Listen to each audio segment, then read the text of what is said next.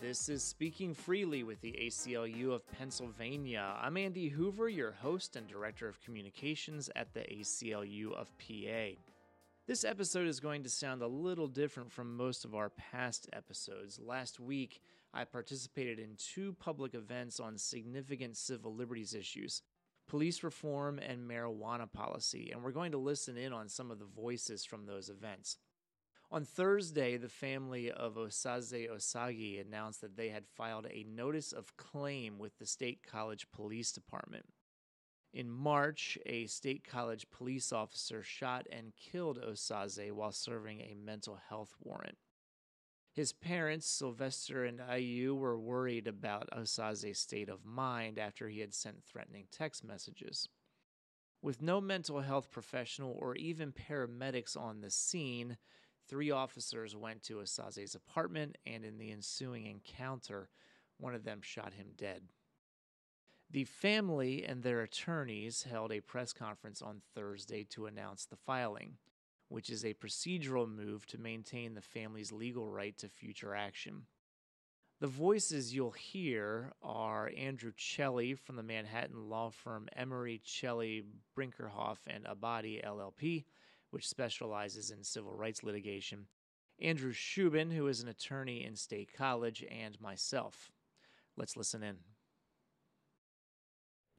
Today is the first official step in a legal process designed to accomplish what Sylvester and Iyun Osagie described at the Borough Council on September 9th an effort to uncover the whole truth about what happened to their son, Osaze, on March 20th and why, and to hold the system accountable for its failures and for his tragic death. My name is Andrew Celli. I'm with the law firm of Emery, Celli, Brinckerhoff, and Abady in New York City. And I'm here because for more than 25 years, as a lawyer in private practice and in government, my focus has been on cases involving systemic failures in policing, how they happen, why they happen, and how to stop them from happening in the future. One of the things that makes this situation more tragic than any death of a young person is how many things were going right for Osaze Osagie before things went horribly wrong. Osaze defied all the stereotypes of mentally ill people that we have. He was not isolated or disconnected from his family. He was adored and in very close touch with them right up until his last days. They understood his illness and they were dealing with it. They were not shunning him. Osaze was a person with mental illness who was not untreated or marginalized. He had a range of treaters, of therapists, of prescribers, and he'd been in treatment for some time and a, a very robust professional network of supporters. This encounter did not occur suddenly or unexpectedly. Osaze's family alerted the police to exactly what the situation was. Time elapsed, supervisors were informed, yet still tragedy occurred. And the resources that would have helped Osaze, that would have saved him, were not scarce and they were not difficult to access. They were right there at hand. They were available to the police. Sylvester and Iyun, the treaters, the counselors, Centre County can help, all, Strawberry Field, all of these supporters were there for Osaze, and still he died. This case is more than a tragedy, it is a profound failure. And our work on behalf of the family is to gather the facts. There are far too many unanswered questions. And to independently review them and analyze them and advocate for change. That is the injunction. That is the assignment that this family has given to this legal team. Now, in my career, I found that systems and organization, systems and organizations respond best when they are not only watched, but when they are questioned, when they are challenged, when they are pushed. And I saw that as an outsider in private practice, and I saw it as an insider when I was a government enforcement lawyer in New York. Our plan is to meet with the department, to meet with the task force that the Borough Council has appointed, to meet with the policymakers, to ask questions, to demand answers, to bring our own resources, our own ideas and expertise to bear on these problems. And we will also, of course, be a voice of conscience for this family that has suffered so much. Reform and change begins with getting to the truth, and justice requires a willingness to hear the truth and to respond to it with action. We expect action to occur as a result of this policy changes, training, personnel consequences if those are appropriate, compensation to the family, and a genuine effort to heal this community and avoid repeating the mistakes of the past. This is this family's project. It is our project, which we share with so many people in this community. I'm an outsider, but I have watched the videos and read the, the coverage, and it's remarkable to me the, the singularity of purpose of this community behind this family for this project. So it's my honor to be an instrument of the family in this way, and after folks speak, I'm happy to take any questions.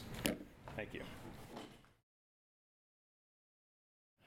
Good morning. My name is Andy Shubin. I'm an attorney and I've been practicing law in this community since 1991. My law firm specializes in working with vulnerable communities and litigating important, we think, important civil rights issues. Um, as a housekeeping matter, I want to let you know that we'll be distributing a press release um, and a copy of a filing uh, that we're submitting today. Uh, um, it's not quite here yet, but when it gets here, we'll distribute that after we're done taking questions. First, I want to echo the gratitude that Iyun and Sylvester Osagie have expressed to the State College Borough Council for convening a task force in response to the police shooting of their son Osagie. The Osagie family agrees with council that this shooting has impacted the broader State College community and that many persons in our community are mourning the loss of Osagie's life. A death which we believe was entirely unnecessary, which, and which stems from and is indicative of, among other things, systemic training and policy level failures. We believe that the reports authored by the Centre County District Attorney and the State College Police Department entirely miss the central and critical issues that worry our community. How did it happen that police officers who responded to a mental health crisis knew so little about the circumstances that they were operating in that they violated the most basic and fundamental crisis de escalation techniques. How is it that the officers made no plan as to how to respond to a situation where the specific and explicit information available to them was that Osagie was suicidal and threatened hours before to take his life and the life of others? How is it that these officers didn't know these critical facts when they responded. They only wanted to know what Osagie was wearing. Why didn't these officers know about these threats? Did they lack curiosity to find this out? Is it the police depart is it that the police department didn't think it was important for them or required for them to know this? According to reports, the responding officers described this as a routine call. Routine. How is it that when the parent of a mentally ill child in crisis calls the police and their child winds up dead, that the official law enforcement conclusion is that the police did nothing wrong? There's no room for improvement, no occasion for introspection or reform. Our community, and most importantly, the mothers and fathers of children of color, of children with mental health challenges, need to feel confident that the police are there to serve these children and this community rather than simply police it. Thank you. Good morning, everyone. Uh, thank you for being here. Uh, my name is Andy Hoover. I'm Director of Communications for the ACLU of Pennsylvania. I also want to point out I'm joined today by my colleague Alex Domingos. Alex is an organizer uh, for the ACLU of Pennsylvania's Campaign for Smart Justice. Um, just a bit of um, housekeeping. The ACLU of Pennsylvania um, is not uh, co-counsel in this case, um, but we are here uh, in support of the Osagie family and in support of people in the community who are concerned about what happened that day. And first, on behalf of the ACLU of Pennsylvania, I want to express my condolences to the Osagie family.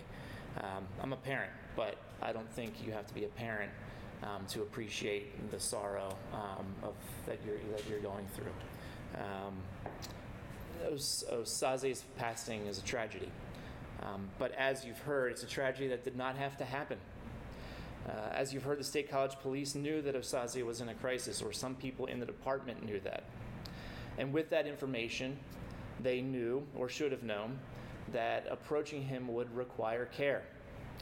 Their job was to keep themselves and Osaze safe and to be a part of the solution to getting him the care he needed.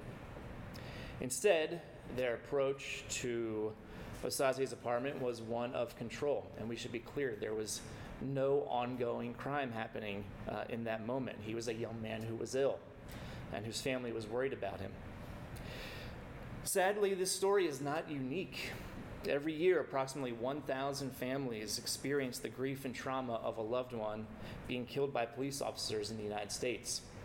And according to d- data collected by the ACLU, the percentage of people who are killed by the police who have mental health disabilities is at least 25%. According to the State College Police Department's internal review, the officers on the scene followed their training. If that's true, then their training has to change. If covering the peephole on the door of someone who is in a mental health crisis is how they're trained, then the training has to change. If not having a mental health professional on the scene is part of the training, then the training has to change. If ignoring information about the state of mind of the person in crisis is part of the training, then the training has to change. We understand the police have a difficult job. They are often encountering people at their most difficult moments. But that's not an excuse for killing someone when there are alternative ways to approach a situation that increase the likelihood that everyone will still be alive at the end of the encounter. Osaze Osagie should be alive today, and this filing that's happening uh, won't bring him back. But hopefully, it will reveal more information about what happened that day who was involved, and how State College police are trained to deal with people with mental health disabilities. Let's prevent this type of tragedy from happening again.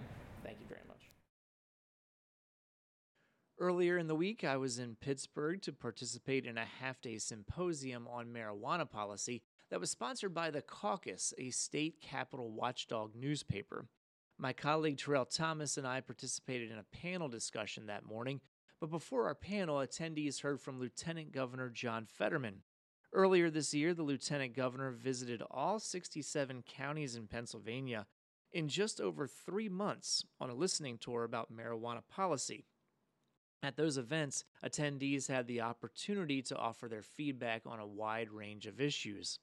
In this talk, Fetterman offered the audience some of what he heard and learned on that tour. I heard unanimous, you know, I, I, can say virtually unanimous, I can count them on one hand, unanimous support for our medical cannabis program. They loved it. And I would like to remind everybody what a sea change that is in Pennsylvania. You know, those of you that follow the subject closely, was that a controversial vote? Was that a simple process? And of course, the, the answer was it's not. But in just that short amount of time, it has gone from a contentious issue to universally loved. And I would, uh, uh, the medical program, uh, and I give credit to the legislature, they've crafted what I would consider the gold standard of medical cannabis legislation here in Pennsylvania. It, it's thoughtful, and uh, uh, people are, it's changing the hearts and minds of people because you have a lot of folks standing up, and, and, I, and I would say, you know, I would ask them if they, even if they're not ready for recreational or adult use recreational cannabis, I would say, well, how do you feel about medical? And they'd be like, oh no, I love, I love medical. I get it. You know, I, I think it's, I think it's great. Um, so uh, Pennsylvania did a really great job on, on the medical cannabis aspect. The one single issue that we heard about the medical cannabis, uh, universal uh, issue, is the expense of it where it was said over and over again, well, I can go to the doctor and I can get as many prescriptions for pain pills as, you know, they cost $5 with a copay, but the, the, the medical cannabis is so expensive. And of course, because it's a, a Schedule One drug, of course, insurance can't touch it and it's still technically uh, illegal at the federal level. So that creates a huge issue in Pennsylvania across the board of people that are desperate to partake in your, our medical cannabis program, but because of the fee that it takes to get a doctor's note, and the ongoing lack of insurance reimbursement creates a real, that's the single biggest issue when it comes to it. And, as you may know, Pennsylvania just added two additional conditions, Tourette's and anxiety to the list, which, again, we heard over and over again. We actually had people uh, at different events that suffered from Tourette's, and they were desperate to have this. And anxiety over and over again. So um, uh, you, you just, it was a very responsive and common sense uh, uh, expa- expansion of the medical conditions that our cannabis program applies to. Another thing, another thing that received universal support is, is that nobody eh, across all of Pennsylvania's 67 counties wants to see someone's record, life, employment, schooling, anything damaged by a simple, silly cannabis possession charge or drug paraphernalia charge. You know, this idea that you can have your record uh, you know, permanently uh, marked for, for something that is, you know, just you know, really should be, uh, I don't think should be something. And, and as many of you know, it is not uniformly enforced. You know, communities and individuals of color use it at the same rates as, as whites, but you're much, much more likely to have these kind of charges if you uh, are a, a, person of color. So no one wants to see these charges remain on, on people's records. Uh, that's unanimous. Another thing, um, they they really believe they they believe in in uh, we have bigger fish to fry. You know, no one believes that this drug belongs on Schedule One. No one. Even if the, even those that don't believe that they they support recreational use, no one thinks that it belongs in the same category as you know heroin and you know meth and all these other drugs. No one no one buys that. And another thing that, uh, uh, another big takeaway is how desperately, how desperately our veterans are for medical and just uh, uh adult use cannabis here in, in, in, Pennsylvania because the VA won't help them with it. In fact, it's illegal for vet, for VAs. And I would have room after room full of veterans that, that were literally beg for the opportunity. They're like, I, I was damaged defending a country that considers me a criminal if I partake in the one substance that just gets me to feel normal so I can begin therapy for PT, my PTSD or what, what have you. Um, that was another you know, universal. Um, and I would peg the support for cannabis for adult use across Pennsylvania somewhere in the 65 to probably not exceeding 70% range across Pennsylvania. We had a small handful of counties that were where the room was in opposition. And at the end of each event, I would do uh, all those in favor, all those opposed, all those undecided, and we recorded all of those so people could see exactly where the room was. We had a uniform invitation cycle where it would go out over official uh, announcements. We never tried to steer it. We never tipped off a certain group. There was no foregone conclusion uh, in terms of the, the you know, we are trying to steer the conversation. It was a true open-ended. And of the, the, the small number of counties where the room was uh, didn't support it, you know, there were instances there where certain uh, state reps tried to kind of pack the room with with with uh, strict prohibitionists uh, in order to kind of skew that, which doesn't really did never made any sense to me in the first place because we just wanted to hear what the truth was. You know, anyone wants to come, they can come and, and voice their opinions, and that's exactly what they did. And um, if you look at kind of like the early polling that would have pegged support in Pennsylvania in the high 50s, and uh, CBS did uh, released a poll on 420 or April 20th of, of this year, and actually 56% of Republicans support adult use recreational cannabis. So this idea that you know we have our finger on the scale, or somehow when we would go to these really red conservative counties and say, well, a majority of people in the room support it, was is borne out by some of this this data. And, and the, the explanation to that, at least my theory is, is that the Republican Party has a strong libertarian streak to it. And we encounter that a lot, saying the government has no business. I'm not hurting anybody. What I, what I do in the privacy of my own room it's none of anyone's business. And why is this a problem? Why is this illegal? You know, I, I want to be able to um, uh, partake in this, it, it's my right. I should be able to grow my own medicine. I should be able to grow my own, uh, much the same way I'm allowed to brew my own beer, make my own wine, you know, what, what have you. So uh, across, across all these counties, the, the, the more contentious it was in a county, the higher the attendance was.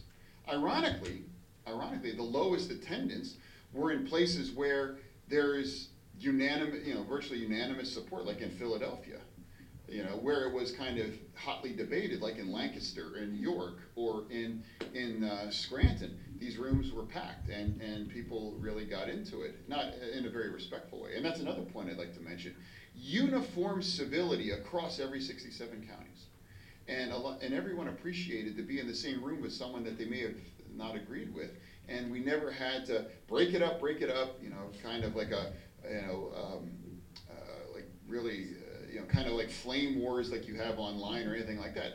It's a lot easier to, to just dump on somebody online in a tweet than it is when they're sitting in the room and they got a chance to hear each other's perspectives. And that was really useful and that was really helpful.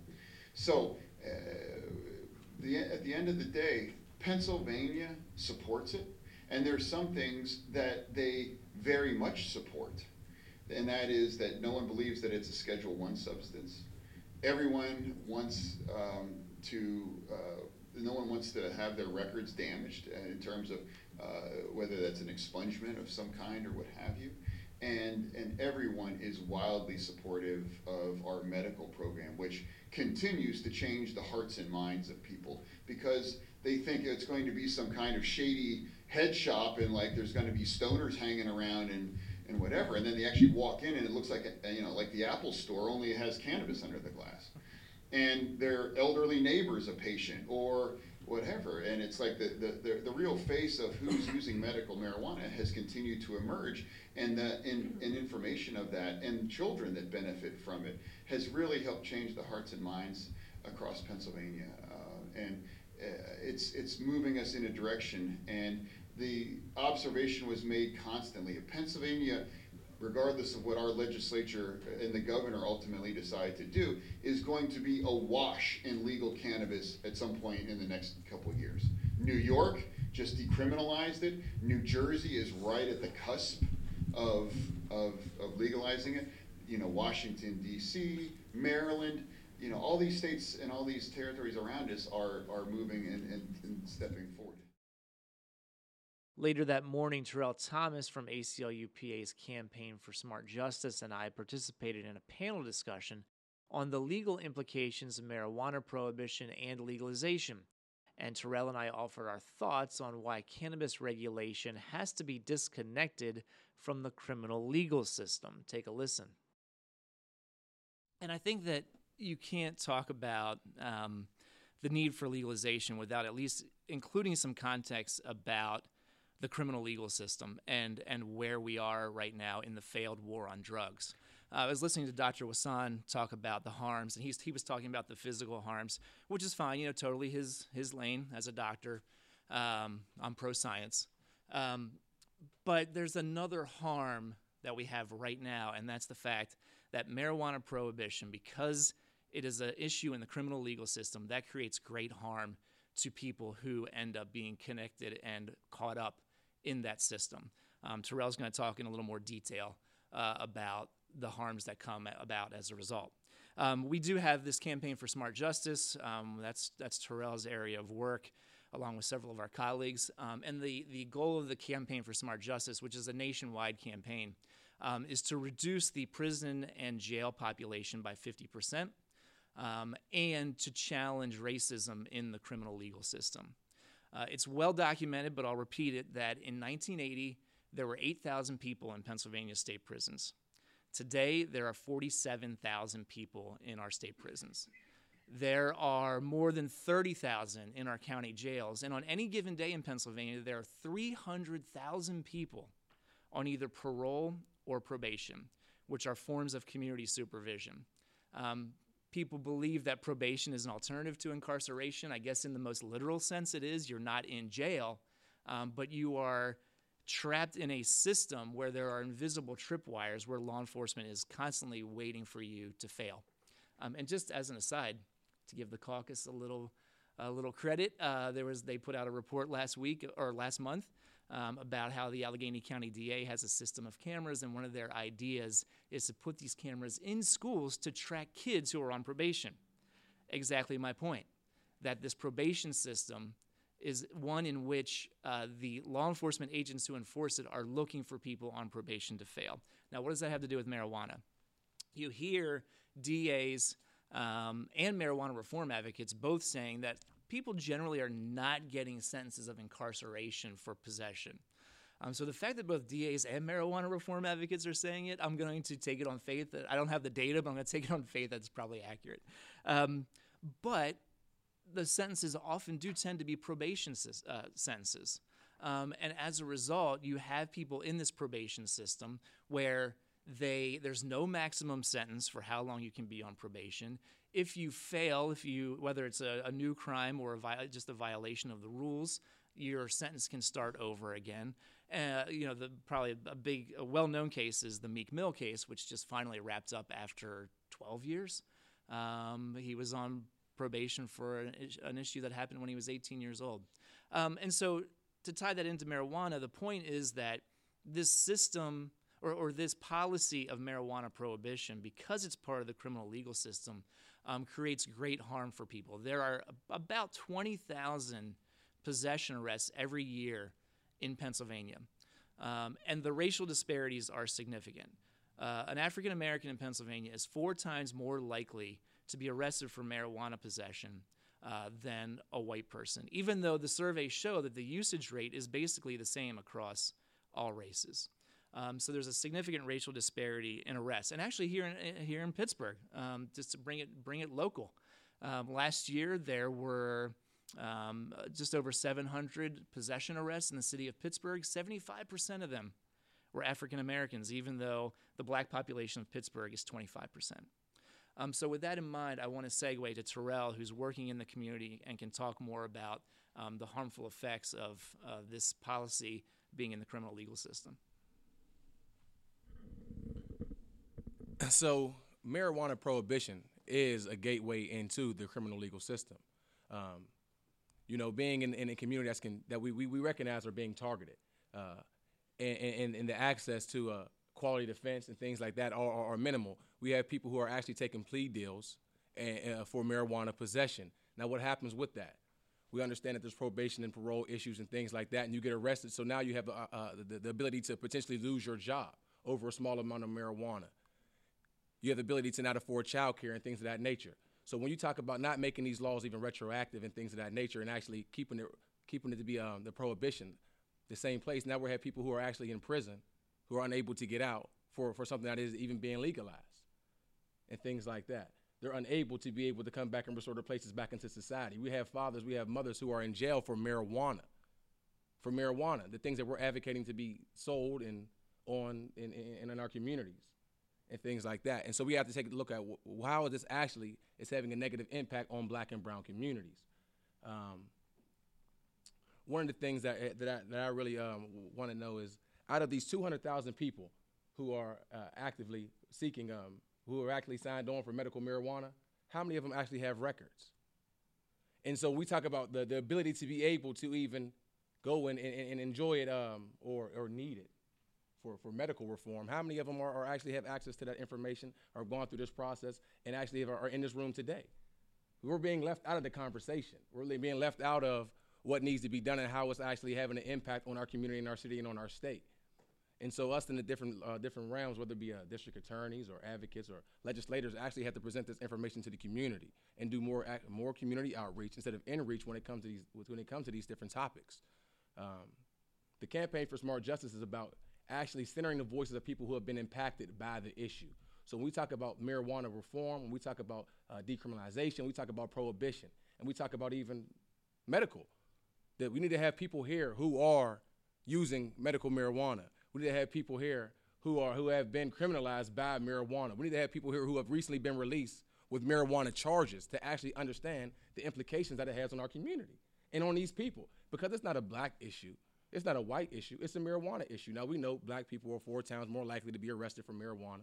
We know that our, our, our neighborhoods are over policed and things of that. But we have people we know, like like Andy said, the use is even around the board. It's not uh, lower income poor people who are just using marijuana. It's lower income poor people who are using marijuana who don't have access to medical marijuana, who don't have access to distiller. Um, they call it a pharmacy. I never even heard. I never. I'm used to going to a pharmacy and getting cough syrup. I mean, that's astonishing.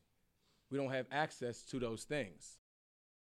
Throughout the discussion, Terrell and I continued to come back to who is harmed by the criminalization of marijuana. What's going on the ground is that um, black communities, black and brown people, are being left out of the marijuana business. We are the, we, and, we, and we do know that the criminalization of marijuana was actually created to keep black and brown people out of out of the workforce, out of positions of power, to separate them from actually getting to the next level of um, what, we, what we need economically, and that's still taking place that the DA was speaking about, he can't tell if a person has a marijuana card, they're using legal marijuana or medical marijuana. And so they have to go through all the different ramifications that go through the legal process. So people are still being arrested, they're still taking they're still going to jail for smoking either legal or recreational marijuana. That issue doesn't have to take place. If it was recreational marijuana, if it was legal, we'll be able to put that tax money back into the same community that it has negatively impacted and things like that. That's what we need to be taking a look at states seem to be getting tripped up on the details of legalization. You know, we're seeing that in New Jersey. Um, as you heard from from uh, my opening comments, Terrell's opening comments, our first priority is to get law enforcement out of this business. Um, and and to to decouple uh, cannabis from the criminal legal system. Um, so there's that strategy now, and, and I understand that they were looking at it in Vermont or pursuing it in Vermont, which is a, a two bill strategy. One is to to do just that, to remove cannabis from the criminal legal system, and then in a second bill, get into the details um, of legalization and what legalization looks like.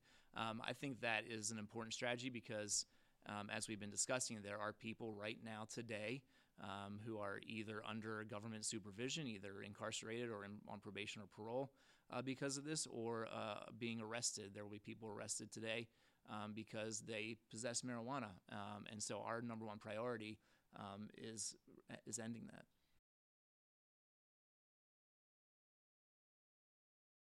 And finally, in his closing comments, Terrell addressed the oft heard talking point that people don't go to jail for possession of marijuana.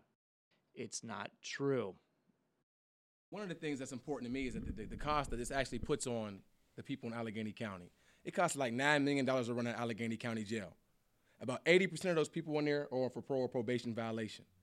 A lot of those people that are in there for probation or uh, parole violation are there for recreational marijuana. They're in there for dirty yarns and technical violations and things like that. People are being taken to jail for having a joint. Now, how many people actually have one joint on them at a time and things like that? But in these different communities where they target, where police target, where they haven't been decriminalized and they haven't had these conversations about over targeting these communities, those people do go to jail. I do go to jail for having a blunt of marijuana on me.